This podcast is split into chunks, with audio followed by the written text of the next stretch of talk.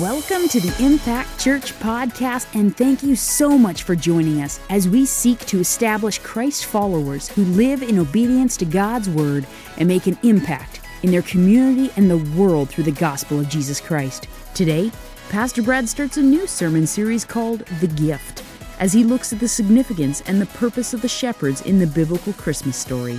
Are you ready to make an impact for Christ? The time is now.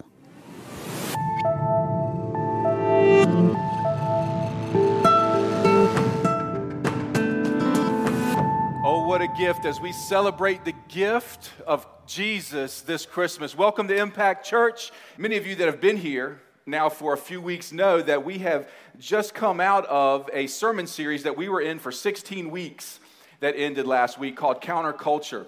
Uh, speaking the truth in love. And we have been going through and talking about a lot of uh, the world and the culture's most divisive and sensitive issues that even the church has been silent on for way too long. So if you've missed any of that, or maybe you missed the whole sermon series, you can go back and check that out on Facebook, on our YouTube channel. We're even talking about possibility of maybe putting that on some CDs as a series to push out. So maybe you can. Uh, does anybody use CDs anymore? I don't know. Anyway, but we might put those out. So if anybody still has it in their car, they can use that and, and listen to them. I don't know. But anyway, so um, maybe I should give a big congratulations to everybody that's still here after those 16 weeks, right? Man, y'all hung in there, you know? Back when the Lord was leading me to do that, and I was like, Lord, we just grew. You want to cut the church in half already? I mean, I, what, you want to run everybody away? But man, look at this. Place still packed, and uh, Lord's here. So maybe y'all should get t shirts. I survived counterculture. You know? Maybe I should get a t shirt. I'm still alive after preaching counterculture. I don't know, but man, it's been it was a great series. Uh, the Lord spoke a lot of truth through it, so go back and check that out. So we're moving into a new Christmas sermon series today called The Gift, as you can kind of see all around me, all right? And, and what we'll be looking at is the Christmas story and the significance of today, the shepherds, next week, the wise men, the birth of Christ, the Sunday right after Christmas, and then the gift of new life will be the Sunday of, of New Year's. So, uh, this sermon series will be four weeks long, and immediately after that, we're going to start into our next sermon series where we will be going through the book of Ezra. We will be expositionally teaching through that. Um, somebody be like, Ezra, why Ezra? Well, if you remember when we closed uh, Counterculture, we spoke of Daniel and gave the uh, example of making a stand in a culture that was going the wrong direction all right? And so Ezra now, after the Israelites had been taken uh, out of Judah into Babylon to be Babylonized, if you will, right? Um, now Cyrus of Persia is going to overtake Babylon, and he's going to make a decree that now the Israelites can go back into Jerusalem and rebuild the temple. So that sermon series is moving out of counterculture and uh, out for these people, these Israelites who still made a stand for the Lord in a godless culture. Now God is giving them the opportunity to return and rebuild is the name of that sermon series so be looking forward to that so that's the months and uh, weeks ahead so let's get going in our new sermon series today called The Gift. All right, and we think about the gift and we, we think about the, the gift of a present under a, a Christmas tree, especially around this season. And when you think of a, a, gift that you go and look for, and maybe you know that your child wants specifically, or that somebody in your family or a friend, they really want something specific. When you go out and you look for that gift, will anything else do? No. How about the generic? the imitation. No. You want the real thing. You want the, you want the name brand, right? Your kid, I, I remember years ago, and, and you, you, can think about many examples when they're like the hottest toy out on the market, and people just rushing, just kind of groves in, into the store and just pounce on each other and like get all over each other at the door and get in fights over whatever the newest toy is. I remember years and years ago, it was a Cabbage Patch doll. Man, I'm just dated myself. I know you're like, what's a Cabbage Patch doll? But I remember people fighting over those things, man, when I was a kid and stuff. It's just nuts. So, and, and, and there was all kinds of other dolls in the store, but it wasn't a Cabbage Patch doll, right? Okay? So when we go after something in the physical, we know what we want and we don't settle for anything less. But it's so untrue spiritually so many times. You see, because we know what we want. We know we're looking for joy. We know we're looking for love. We know we're looking for hope. We know we're looking for peace. And if you know the Bible and you know the scripture, you know where you're going to find it. But yet, so many times, we give up on the real deal and go for a substitute. We go for a cheap imitation spiritually in the world that, that promises joy, that promises peace, that promises hope, but it always falls short and it always leaves an emptiness still inside our life and leaves us longing for more. And that's what the world is caught up in searching for the gift, but going for a substitute a cheap imitation that won't last. So today we want to look at this Christmas story and we want to learn. Because I promise you, there's a lot in here in the Christmas story that maybe you just arbitrarily know, or maybe you even read on Christmas morning to your family, and I hope you do. But did you know there is so much significance inside the details of this story? Maybe you do, maybe you don't. I promise you, regardless of where you're at, you're going to learn something. You're going to learn something today.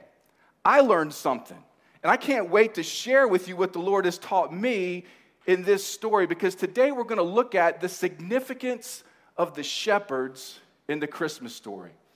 The story of this gift that God gave that will bring us love, hope, joy, peace, what we're really looking for in life, significance, identity, everything. It's in Christ. And then what is the significance found in the story around it and alluding up to it? See, the problem is, I think we're so familiar with the Christmas story that it's lost its shock factor to us. What we need to see is when this story was first presented, it was wow. It wasn't just, well,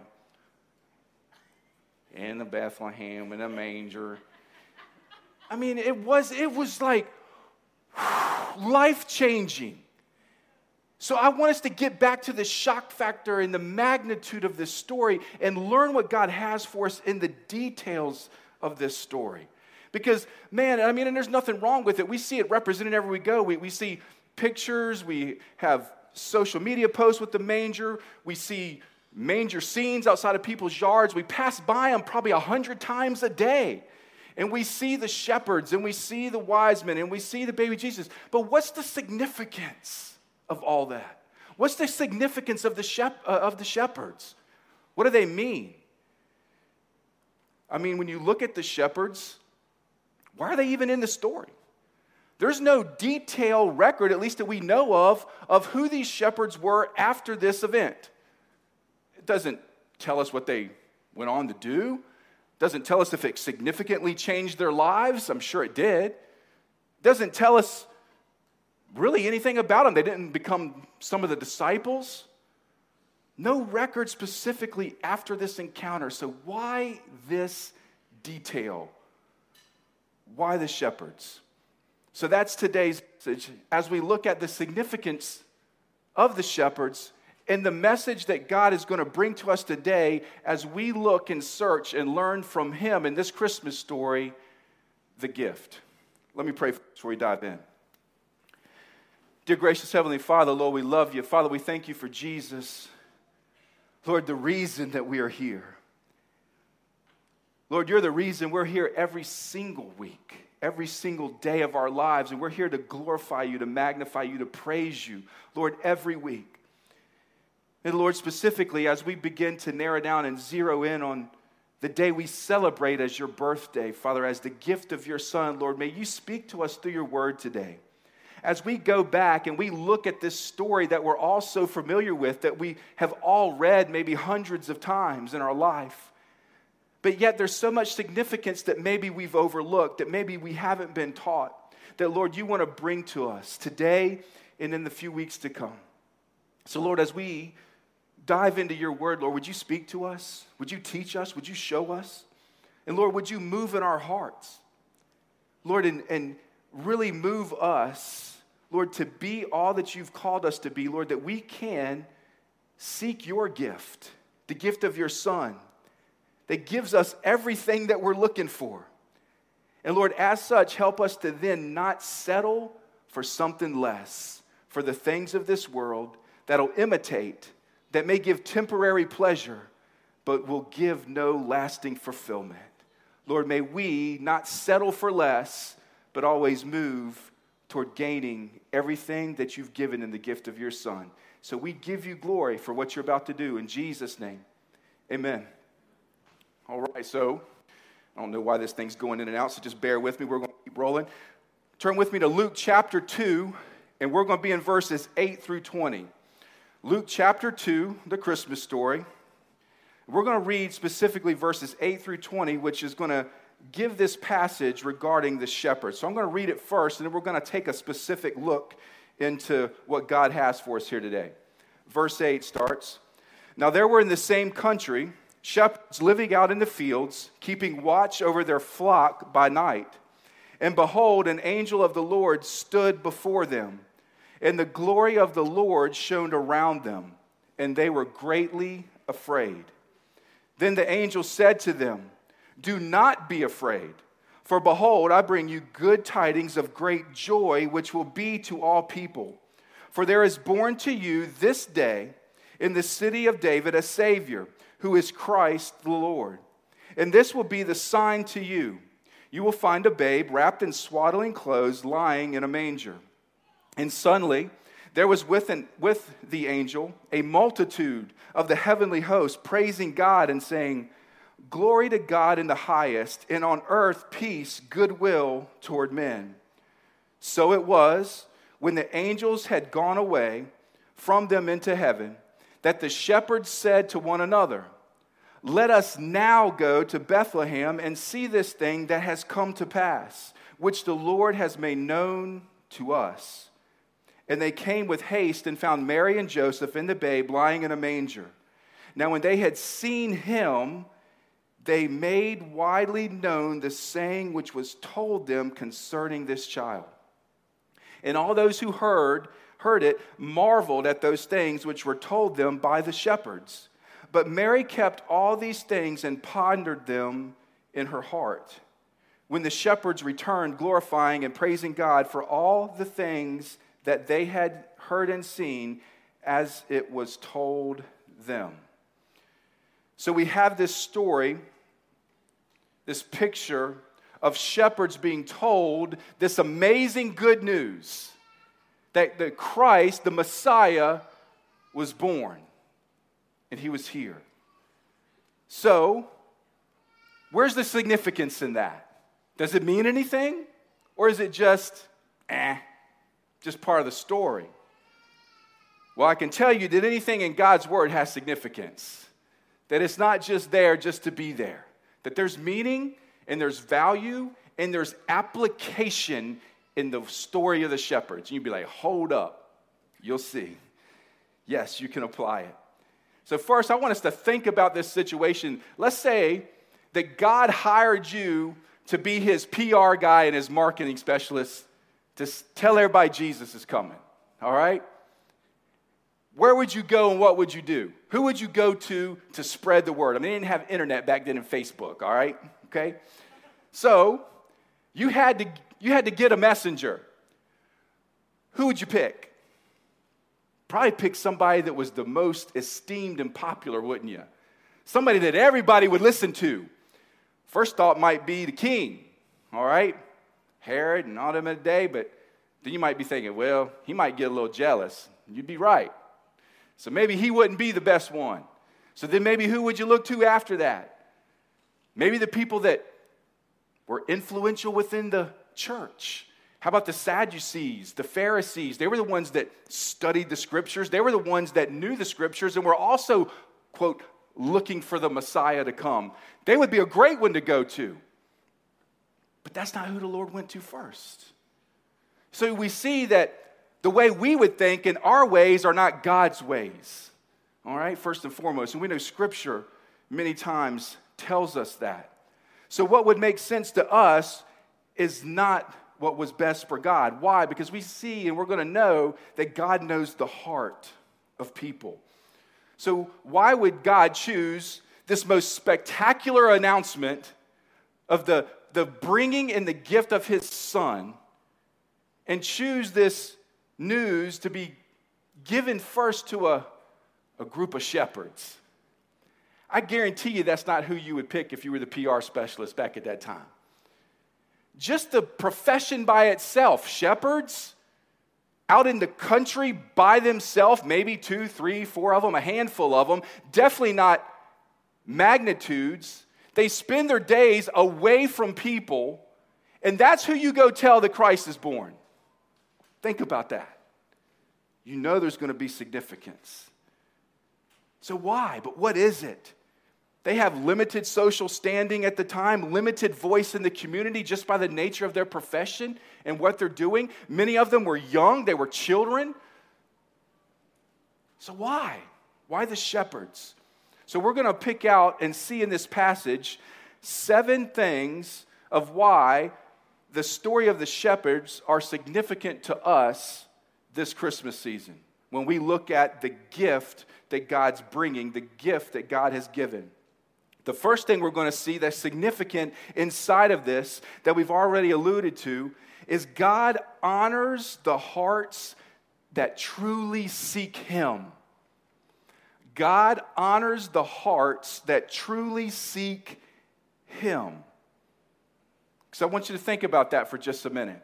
Where I talked about there were Sadducees and Pharisees out there, people much wiser in the scriptures than probably these shepherds. You see, these shepherds had heard the scripture, obviously, and they were looking for the Messiah. So obviously, they had a relationship with God. They obviously were shepherds that knew and trusted God and were looking forward to the gift of his son. They knew the prophecies of old. But so did the Sadducees and Pharisees in much more detail. So why not them? I mean, you gotta, you gotta see here at the point, we, you know, we haven't seen Jesus yet address the Pharisees like we know is going to happen through the Gospels so many times, right? And call them out in their religiosity and their legalism and their wanting to keep to the, to the rules and the laws, but they don't have the heart of faith to trust God when He's right in front of their face. How many times can we be like that if we're not careful, where we stick to the rules, we stick to the religion, we stick to the legalism and, and the moral law, but we don't put our trust, our faith, and give our heart to a holy God when He's right in front of our face. You see, God already knew the heart of the Pharisees and Sadducees because He's God. He didn't have to walk the earth with them first to figure out who they were, He knew who they were. So He knew He couldn't go to them because they would have been, ah, nah. If the Messiah comes, He's not going to be in a manger in some stable, and they wouldn't have told nobody. God knew it. So he goes to a shepherd who has the heart and trust in the faith because he knows their heart. And God reveals this birth of Jesus to them basically to shame the religious leaders of the time as well. Let's look at a passage of scripture that Paul taught to the church at Corinth that alludes to that. In 1 Corinthians, turn with me to chapter 1, and let's read verses 26 through 31. 1 Corinthians chapter 1 verse 26 through 31 says this For you see your calling brethren that not many wise according to the flesh not many mighty not many noble are called but God has chosen the foolish things of the world to put shame to the wise. God has chosen the weak things of the world to put to shame the things which are mighty, and the and the base things of the world and the things which are despised, God has chosen, and the things which are not, to bring to nothing the things that are. That no flesh should glory in his presence. There you go. You got that? But of him you are in Christ Jesus who became for us wisdom from God, in righteousness and sanctification and redemption, that as it is written, he who glorifies, let him glory in the Lord. The NIV in that verse 31 uses the word boast. So for him who boasts, let him boast in the Lord. So there it is. You see, God knew that there was pride in the heart of the infinite wisdom of the Sadducees and Pharisees, the studiers of the scripture, the most religious of the day, that kept the law. But they didn't have faith in the Savior. They didn't have faith that the Son of God would come, especially not in a manger, around a bunch of animals, in a barn, in a, put in a trough. That wouldn't have been him. So they would have cast it off. So God went to the ones whose heart he knew was seeking him. It's huge. Does your heart truly seek God today? Have you heard the message of the word like the shepherds have, and you've put it in your heart to put trust and faith in Him, even when you don't know or see the outcome yet? Do you trust Him like that? That's who God reveals Himself to because He knows your heart.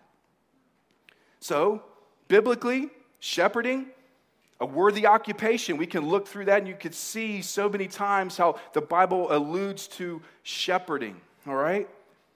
And we see that although there was a not a, a downcast profession per se. I mean, they weren't treated like leopards, all right? You know, people with, with leprosy. They weren't treated as, as, as the tax collectors, or, or they weren't treated necessarily like, say, the adulterers, the prostitutes of the time. So they weren't like outcasts like that, but they weren't the ones that people would turn to for information. They weren't the ones you would go to for some wisdom and some advice. All right? And these were people that were, like I said, isolated and not around a lot of people most of their life. And on top of that, the Pharisees were kind of against him because these were people, obviously, as a shepherd, you can't take the Sabbath day off, right? You still got to guard the sheep. So, so many times the shepherds were not able to keep the law like the Pharisees wanted them to. All right?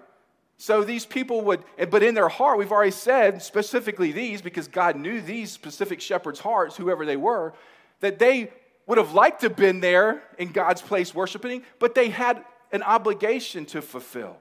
All right, so please don't get the wrong message out of that and be like, we don't have to go to church. That's not what God's saying through this, okay?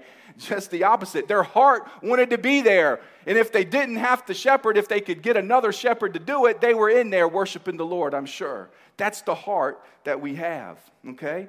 So biblically, they had this heart. The Pharisees were probably against them because they couldn't keep the Sabbath. So we see this clash and see where God would use the weak to shame the wise. I love what Isaiah 61 says. If you look at that passage, you can go back and read it later. But it says, The Spirit of the sovereign Lord is upon me, and He's anointed me to preach good news to who? To the poor. He has anointed me to, to bind up the, the brokenhearted and, and to preach freedom for the captives, for the prisoners. So I want you to think about this, this idea of the good news coming to the most lowly even first, before anybody else receives the news. So when Christ comes and who he is here in this manger will be really become more evident over the next 30 years of his life as he goes to a cross, where he dies as the Savior for the world, that he is the Messiah, and he did not just do it for the up and uppers. This is not a faith for just the who's who among society. You see, because if he wanted to only appeal to those, he wouldn't have come in a manger. He wouldn't have just worked as a carpenter because that wasn't cool. He would have been born in a palace with gold and silver and rubies and riches and that's the prosperity gospel preachers, right? That's who he'd have been. He wouldn't have been in a manger and carpenter. What? The Messiah? God in the flesh? That's, that's who he chose? He could have been anything he wanted, and he chose that. Because all that other stuff's not important. Because he came to reach even the lowest of the low, the outcast, the, the ones who were isolated from society. So we see this passage in 1 Corinthians, and it says, Not many of the intellectuals and the mighty and the noble are called of God. That they're going to miss out because maybe they're dependent on something that's so temporary. They're, they're looking for the gift, but they're settling for the cheap substitute that's not going to last. And so you see the story of a gift that's missed because of the wrong focus. If you look at verse 12 here in this passage in Luke 2 that we read, it leads to a, couple statements that are made by the angel. And we after the first one, where the angel had said, Fear not, from bringing you good news of great joy, then in verse 12 it says, And this will be a sign to you, all right, that you'll find the babe wrapped in swaddling clothes, lying in a manger. God knew that's all he had to tell them. Did the angel tell them, Go find him? Not in there, is it? God already knew the heart of these shepherds that they were seeking him. That all that he had to do was share who was here and what they needed to look for, and they were going to go find it. God has shown you and me through the scriptures who He is and everything we need to look for. Are you finding it here? Does somebody have to tell you to go find it? Do you depend on me? I hope not to stand up here every Sunday to motivate you to get through the week, to go search the scriptures and find out who God is in your life and in your family? Or is His truth alone enough to make you move? You see, God, all He had to do was say what was going on. And the heart of the shepherd was to go seek Him and find Him. There's a great significance in the shepherd story when you dig in. That's why they were selected for this announcement. The most humble, probably of the humble, because they had no reason to boast except for in who God was. And they went to seek him. They said, Let's go, in verse 15. Did you see that? Once the angel had left, in verse 15, they looked at each other, Let's go. Not, well, maybe next week, or, you know, the baby's born, you know, and it'll take a while. So we got a lot to do here at work. So uh, maybe after we take care of these sheep and run these wolves off, and, you know, we take care of this and we build this new sheepfold we got to build. But once we do all that, we'll go. Let's go. Another message in that how many times do we delay seeking God, surrendering to God in our heart and our life because we got too much going on in our own life right now? I want to get through college first, God. I want to, I want to join the frat and the sorority first. I'll seek you later in about four years, maybe once I get married and settle down. But right now, I want to live it up. I ain't got time for you. Right now, Lord, I, I want to climb the clinical ladder at work, and, and man, to do so, I can't stand for you right now because my boss ain't a Christian. And if he knows that I'm standing for the Lord, he's probably not going to give me that, com- that promotion I'd really need so I can get more things. So I'm just going to put you off on the shelf for a while. I'm not going to seek you just yet. How many times, and you can fill in the blank, do we put off on moving when God has shown us who He is and where we need to go, and we put it off for the things of this world? Because we're too busy. God says, go. The shepherds went. That's why they received the message first. Number two, what's the second significant thing in this story that we need to know about these shepherds? Inside of this message being brought to them, here it is God sh- shows that He cares about the personal invitation to you and me to find hope and joy in Him and to seek Him. God's showing that He cares to come to us personally and individually and reveal who He is. You see, He's God. Angels were there. It could have put it on the loudspeaker out of Jerusalem or something, right? Savior's born, everybody in the manger right over there, go get it. It's not what he did. He could have told everybody right there, he didn't have to bother with the shepherds. right? Why, why are you going to bother with some shepherds when you could put it on the loudspeaker, right? Put it on the, put the uh, dude on the camel. The Savior's coming. The Savior is coming, right? Instead of Paul Revere. He could have done it any different way. But he went to a shepherd because God wants to personally invite you to the gift. He's personally inviting you by revealing himself to you, and he wants you to seek him. He doesn't want you to seek him because your mom does. He doesn't want you to seek him because your great grandma Ma does. He doesn't want you to seek him because I do. He wants you to seek him because he loves and he cares about you. And he cares about the specific, I can't talk, design and plan that he has for each and every one of you. And it's not just a dun da da da. It's you. Behold, I stand at the door and knock. Will you let me in? Have you let him in? He's knocking at the door of your heart, people, in so many ways. Have you truly let him in? It's a personal invitation from the Spirit of God to seek him, to come find him. Significance in this personal invitation is because when you think about this, we're in the New Testament now. Malachi, the prophecy of Malachi ended some 400 years before that. There was this seemingly silence of God for 400 years. And God comes to an angel and reveals himself personally to a group of shepherds. Now you think about that.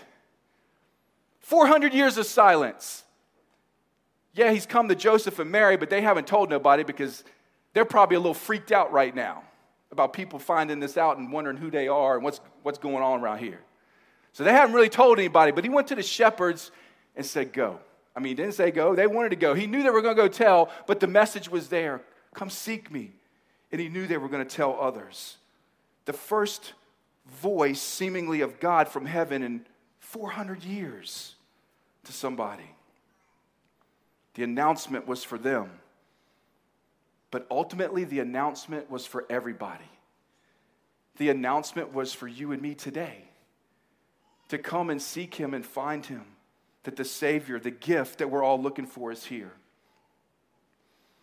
So you think of it this way when you read this passage and what this angel had brought to them, that there was this gift of joy, this personal invitation for joy. Man, that's what everybody's looking for today is I want to be happy. Man, and, and the things of this world, we just went through a whole sermon series on Philippians and we talked about joy in so many different circumstances. You can go back and check that out as we went six months through the book of Philippians.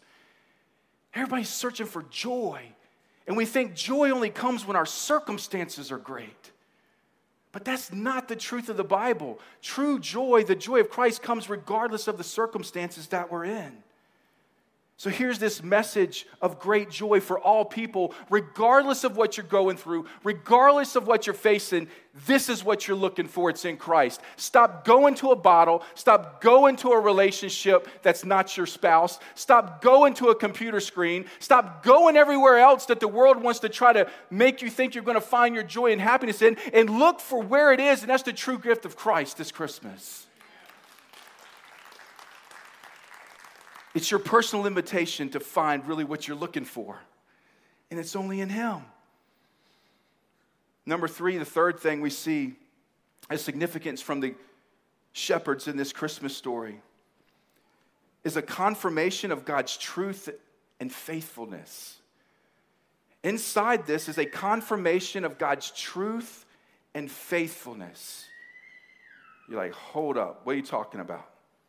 Well, First and foremost, we already talked about the prophets of the Old Testament had prophesied numerous times about the coming of the Messiah who he would be, how he would be born, how he would live his life, how he would die, how he would raise again from the grave. All this was prophesied. And it's so crazy because you think all the people that study this would be like, boom, there it is. I remember what they said in Isaiah. I remember what Psalm said. I remember, I remember. And this matches. But the light didn't go on for anybody. Because you see, even the disciples, as they walked with Jesus over the next 30 years, would still have questions as to what was going on. All of the, the people that, as, as Jesus would come into Jerusalem in 30 years on a donkey, thinking that he was just going to overtake and give them a, a, a new life and, and, overcome the, the evilness that was going on in their society and give them a, a overtake of the government. That's what they were cheering on Palm Sunday about. Woo, Jesus, yeah, you're going to you're to make my life good. Come on, do it. And then by the end of the week, the same people that were cheering him on on Palm Sunday were yelling, Crucify him. Because they found out that he wasn't going to just make their life good, he was actually going to die on a cross. I want you think about that. They still didn't know. They walked with him, they knew the scriptures, and they, they didn't believe, they didn't have faith. Many of them were religious, the Pharisees of the time, yelling, Crucify him. They were the ones that should have known the most. They were in church every Sunday. They should have known that they needed to surrender their heart and life through faith to Jesus Christ and not just believe on the ritual. And we come against the Pharisees so easily, but so many times we're like the Pharisees in our heart where we, we know the ritual, but we fail to put the trust and faith and hope of our life in the Savior. God's faithfulness was revealed also here to Joseph and Mary. I want you to look at verse 19. It says, And when the shepherds had come and told these things, it says, Mary treasured up all these things and pondered them in her heart. What does that mean? You see, God was speaking to Joseph and Mary at the same point as when the shepherds came. He said, I told you.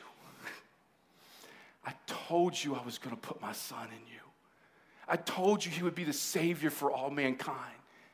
And here these shepherds have come and walked far, well, six miles probably from outside of Bethlehem, there in Jerusalem at least, to find him. And he was speaking to Joseph and Mary. I want you to think about this. Mary had just had a, an incident before with Elizabeth. Do you remember that? where she went to, to greet Elizabeth, and, and the baby inside Elizabeth jumped in the womb. Think about that. Who was in Elizabeth's stomach? John the Baptist. Leaping for joy because he knew the Savior was in the womb. There's your biggest biblical evidence against abortion right there. Abortion is not a opinion, abortion is not a political matter, abortion is a biblical matter. When that baby is in the womb, it is alive, it is life. And the first person to leap for joy at the Savior was what the world calls a wada cells. It's a baby. And it leaped for joy in the womb. This is a big deal. So when we read it this year, can we read it with some enthusiasm, with some, with some faith and hope and encouragement? And can we push that out and we really feel in our heart? I mean, just not some superficial, generic way where you got to start jumping up and down when you read. I mean, really feel it within your heart and your soul that this is a moment.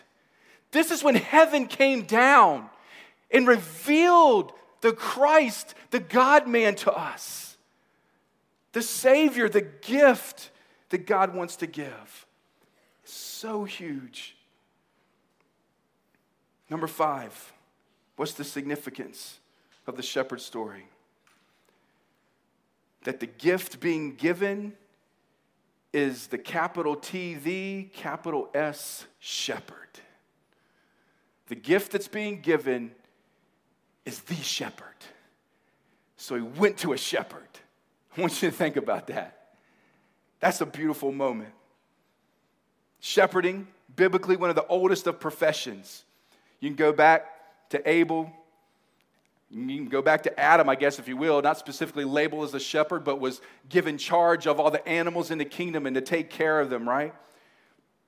We know that historically, you look and you got Jacob and his sons, Moses, David, all shepherds in Scripture. And there's a lot of alluding to shepherding in passages of the Old Testament.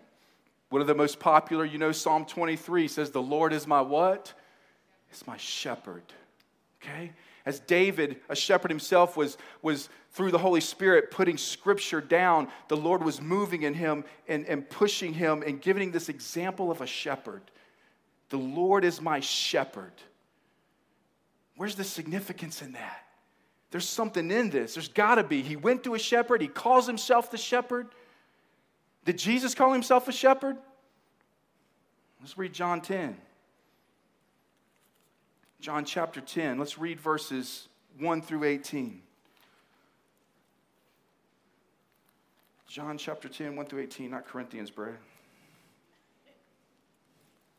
Here we go. John chapter 10, 1 through 18. Jesus' words Most surely I say to you, he who does not enter the sheepfold by the door, but climbs up some other way, the same as a thief and a robber. But he who enters the door is the shepherd of the sheep. To him the doorkeeper opens, and the sheep hear his voice, and he calls his own sheep by name and leads them out. And when he brings out his own sheep, he goes before them, and the sheep follow him, for they know his voice. They will by no means follow a stranger. You remember that passage from the false teacher message? But will flee from him, for they do not know the voice of strangers. Jesus used this illustration, but they did not understand the things which he spoke to them. Then Jesus said to them again, Most assuredly, I say to you, I'm the door of the sheep. What? All who ever came before me are thieves and robbers, but the sheep did not hear them. I am the door. If anyone enters by me, he will be saved and will go in and out and find pasture. The thief does not come except to steal and to kill and to destroy. I have come that they may have life and that they may have it more abundantly. I am the good shepherd.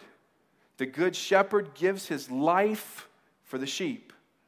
But a hireling, he who is not the shepherd, one who does not own the sheep, sees the wolf coming and leaves the sheep flees. And the wolf catches the sheep and scatters them. The hireling flees because he is a hireling and does not care about the sheep.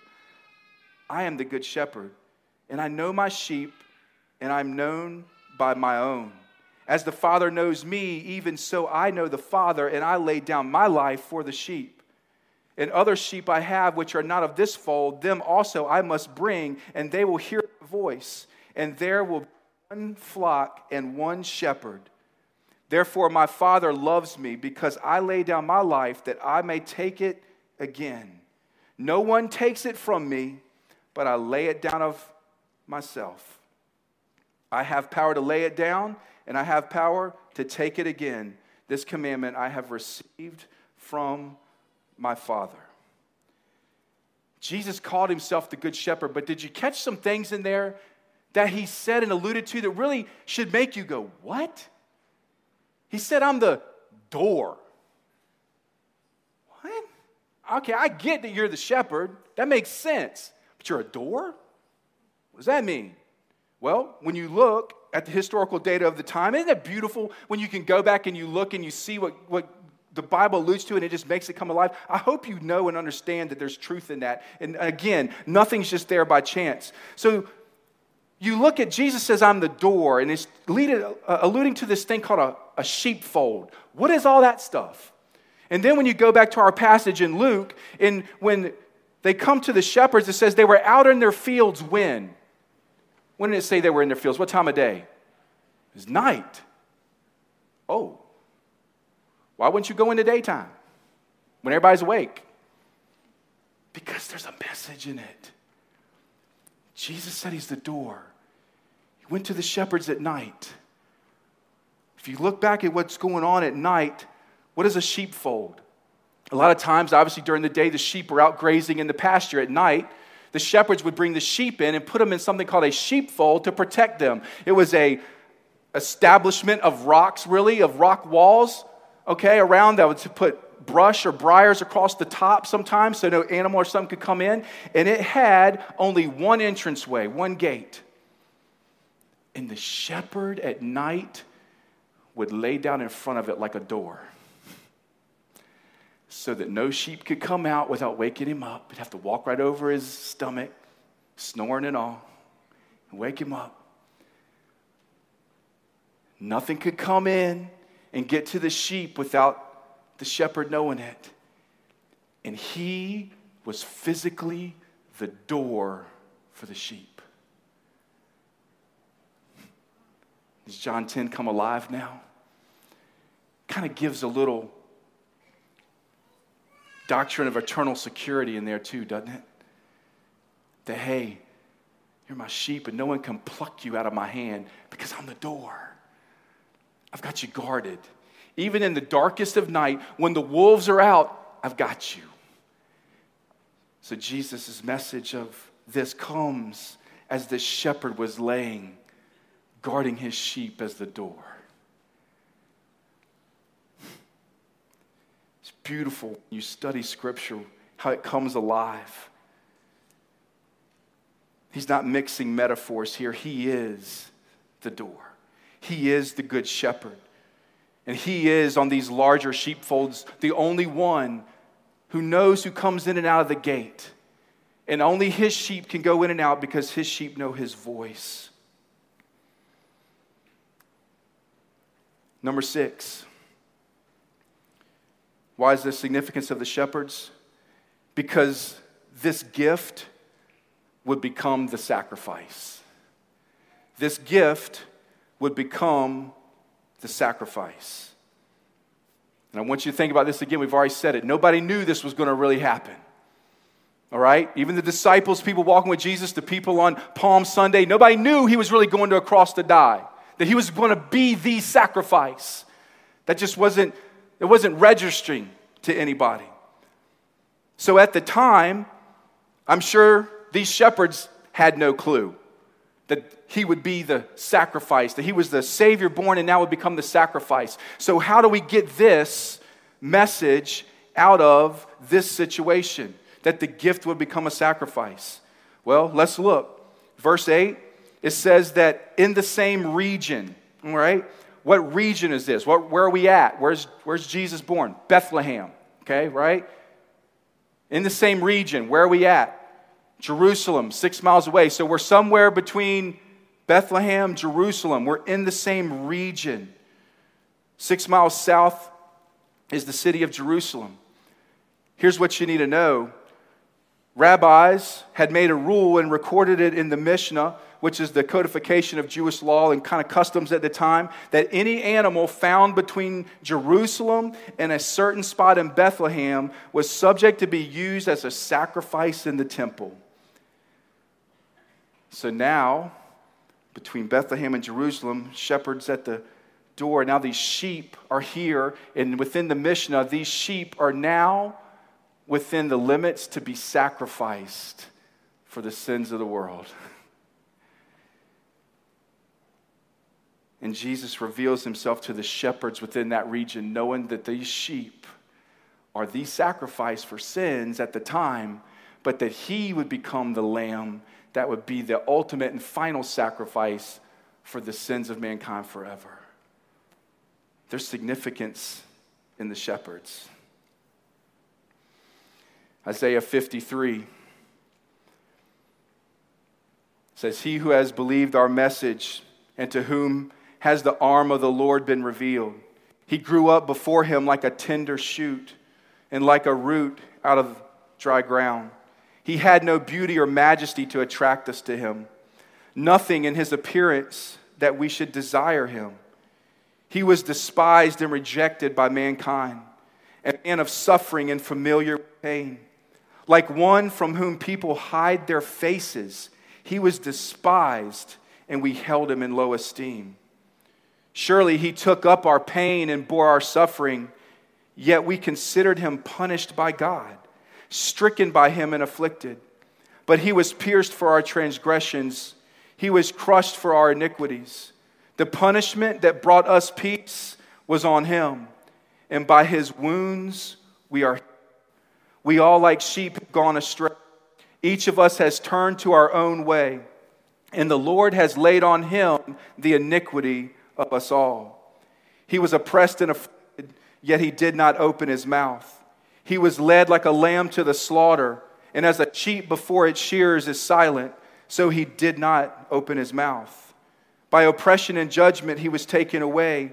Yet who of his generation protested? For he was cut off from the hand of the living. For the transgression of my people he was punished. He was assigned a grave with the wicked and with the rich in his death, though he had not done no violence, nor was any deceit in his mouth. Look at verse 10. Yet it was the Lord's will to crush him and cause him to suffer. And though the Lord makes his life an offering for sin, he will see his offspring prolong his days, and the will of the Lord will prosper in his hand. After he has suffered, he will see the light of life and be satisfied by his knowledge, by righteous, my righteous servant justify many, and he will bear their iniquities. Therefore, I will give him a portion among the great, and he will divide the spoils with the strong, because he poured out his life unto death and was numbered with the transgressors. For he bore the sin of many and made intercession for the transgressors. The gift will become a sacrifice. The significance of going to the shepherds in that region at that time of day, giving that message, means everything. It was a precursor as to what was about to happen. The lamb that would go to be slain for the sins of the world. If we look at the final gift in this particular passage, looking at the shepherds, it was a gift that the shepherds really gave back. And we talked about it a little bit at the beginning. They gave their life, their time, and their trust to a holy God. Have you done that? The angel, all they had to do was tell them what happened. And they looked at each other and said, Let's go. Jesus has already told you who he is, what's happened, and where you're going to find what you need to look for. Have you looked at each other and said, Let's go? Why don't you do it now? Look at the person beside you and tell them, Let's go. God's revealed himself to us, but are we truly seeking him? Or do we have too much going on to just do it right now?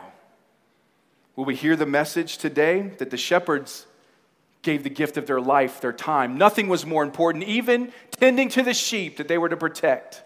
And I'm sure it was hard to rattle them up and let's go six miles or whatever it took. But they did it. So, what is God calling you to do? that you're going to have to step out. It may be a little inconvenient.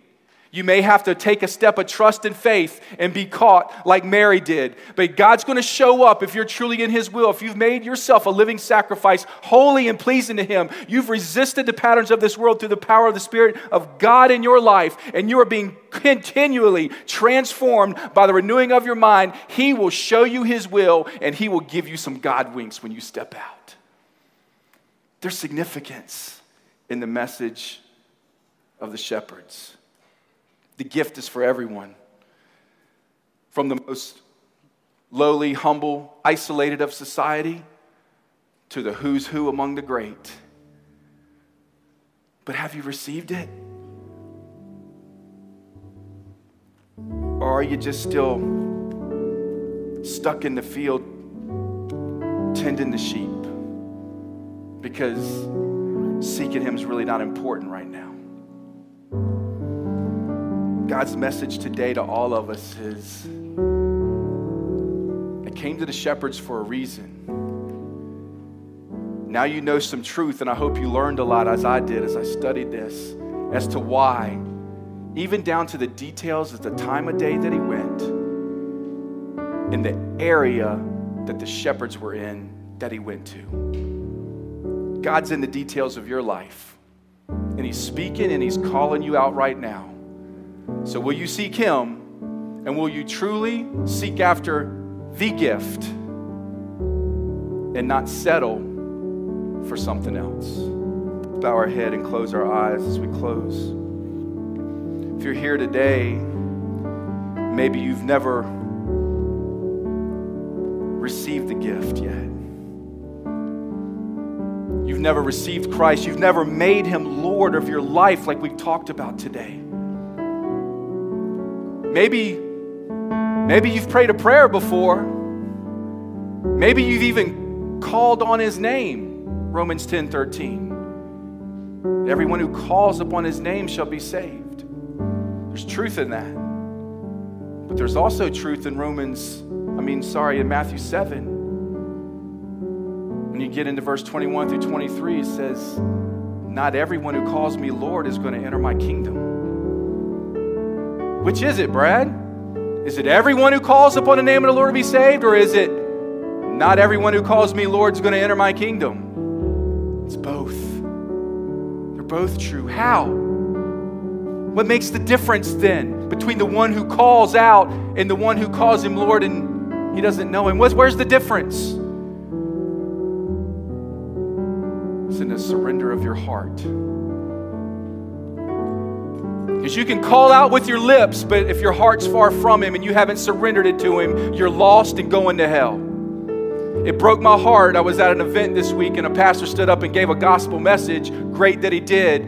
But he didn't allude in the message of salvation and taking people through the prayer that there was anything to do with repentance, of surrender of their heart and their life. He even quoted Romans 10 13, saying, Everyone who calls on his name shall be saved. So if you pray this prayer, you're saved today. And I thought to myself, Oh my goodness gracious. How many people are you giving false hope? Who have head knowledge about who Jesus is, but they haven't surrendered their heart and their life to Jesus through repentance. The message of the gospel is repent, for the kingdom of heaven is near. Yes, call upon his name, and that's only good when you do it, Romans 10 9 and 10, with the heart that you believe through and are justified. Do you got the truth of Scripture there?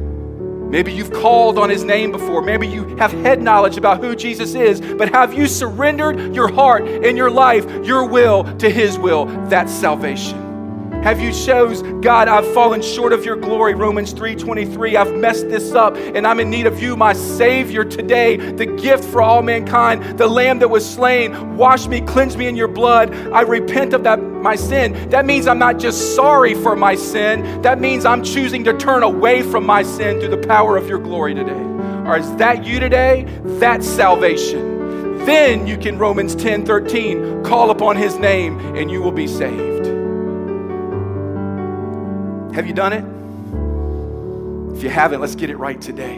Maybe you hear and you say, Brad, man, I've walked in and out of church doors my whole life, and man, I've, I've even prayed the prayer. And, and, and man, I know there was a time where I was on fire for God. I know the Holy Spirit of God's in my life, but lately I've drifted, I've walked away, I've backslidden. Man, I've, I've drifted away like the prodigal son, and today I want to come running back to the cross today. I want to come after the gift that I know where I'm going to find what I'm looking for because I've, I've searched the world and I've given my life to everything else that said it was going to fill me up, and I'm empty, and I'm searching, and I'm hurting, and I'm tired of doing life on my own today, and I'm running back to Jesus. If that's you, I want you to rededicate your life to Him today. So whether you're here and you need to receive Him for the first time, or you need to rededicate your life and come running back today, do it now, do it today. Don't wait any longer. God has revealed Himself to you today.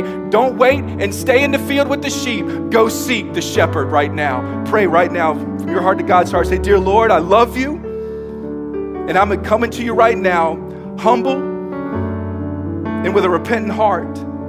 Am I'm admitting to you right now that I'm a sinner. I've fallen short of your glory, and I'm in need of you, my Savior. Thank you for sending your Son Jesus to die on the cross.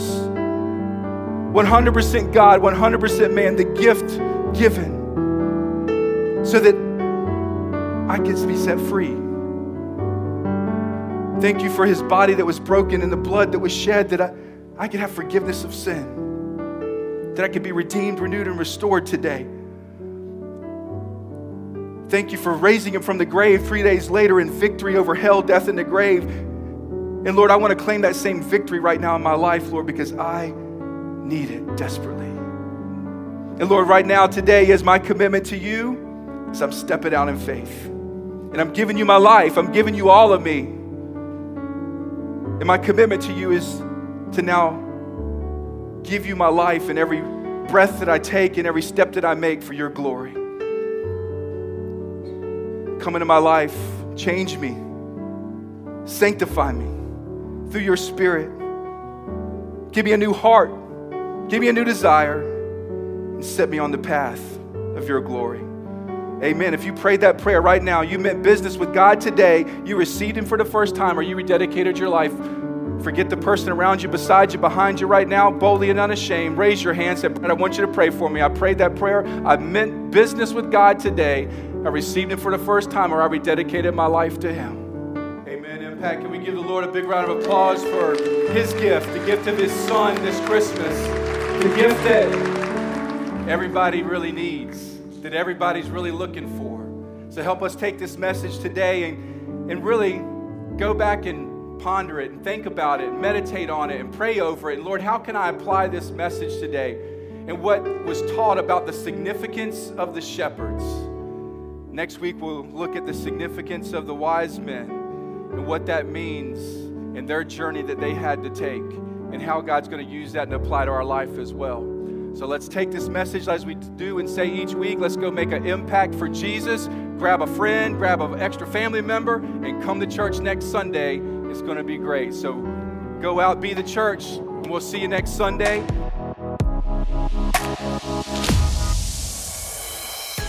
Thanks again for joining us today. The Lord is truly doing an amazing work, and we would love for you to be a part of it. Check out the show notes for links to our website and social media pages.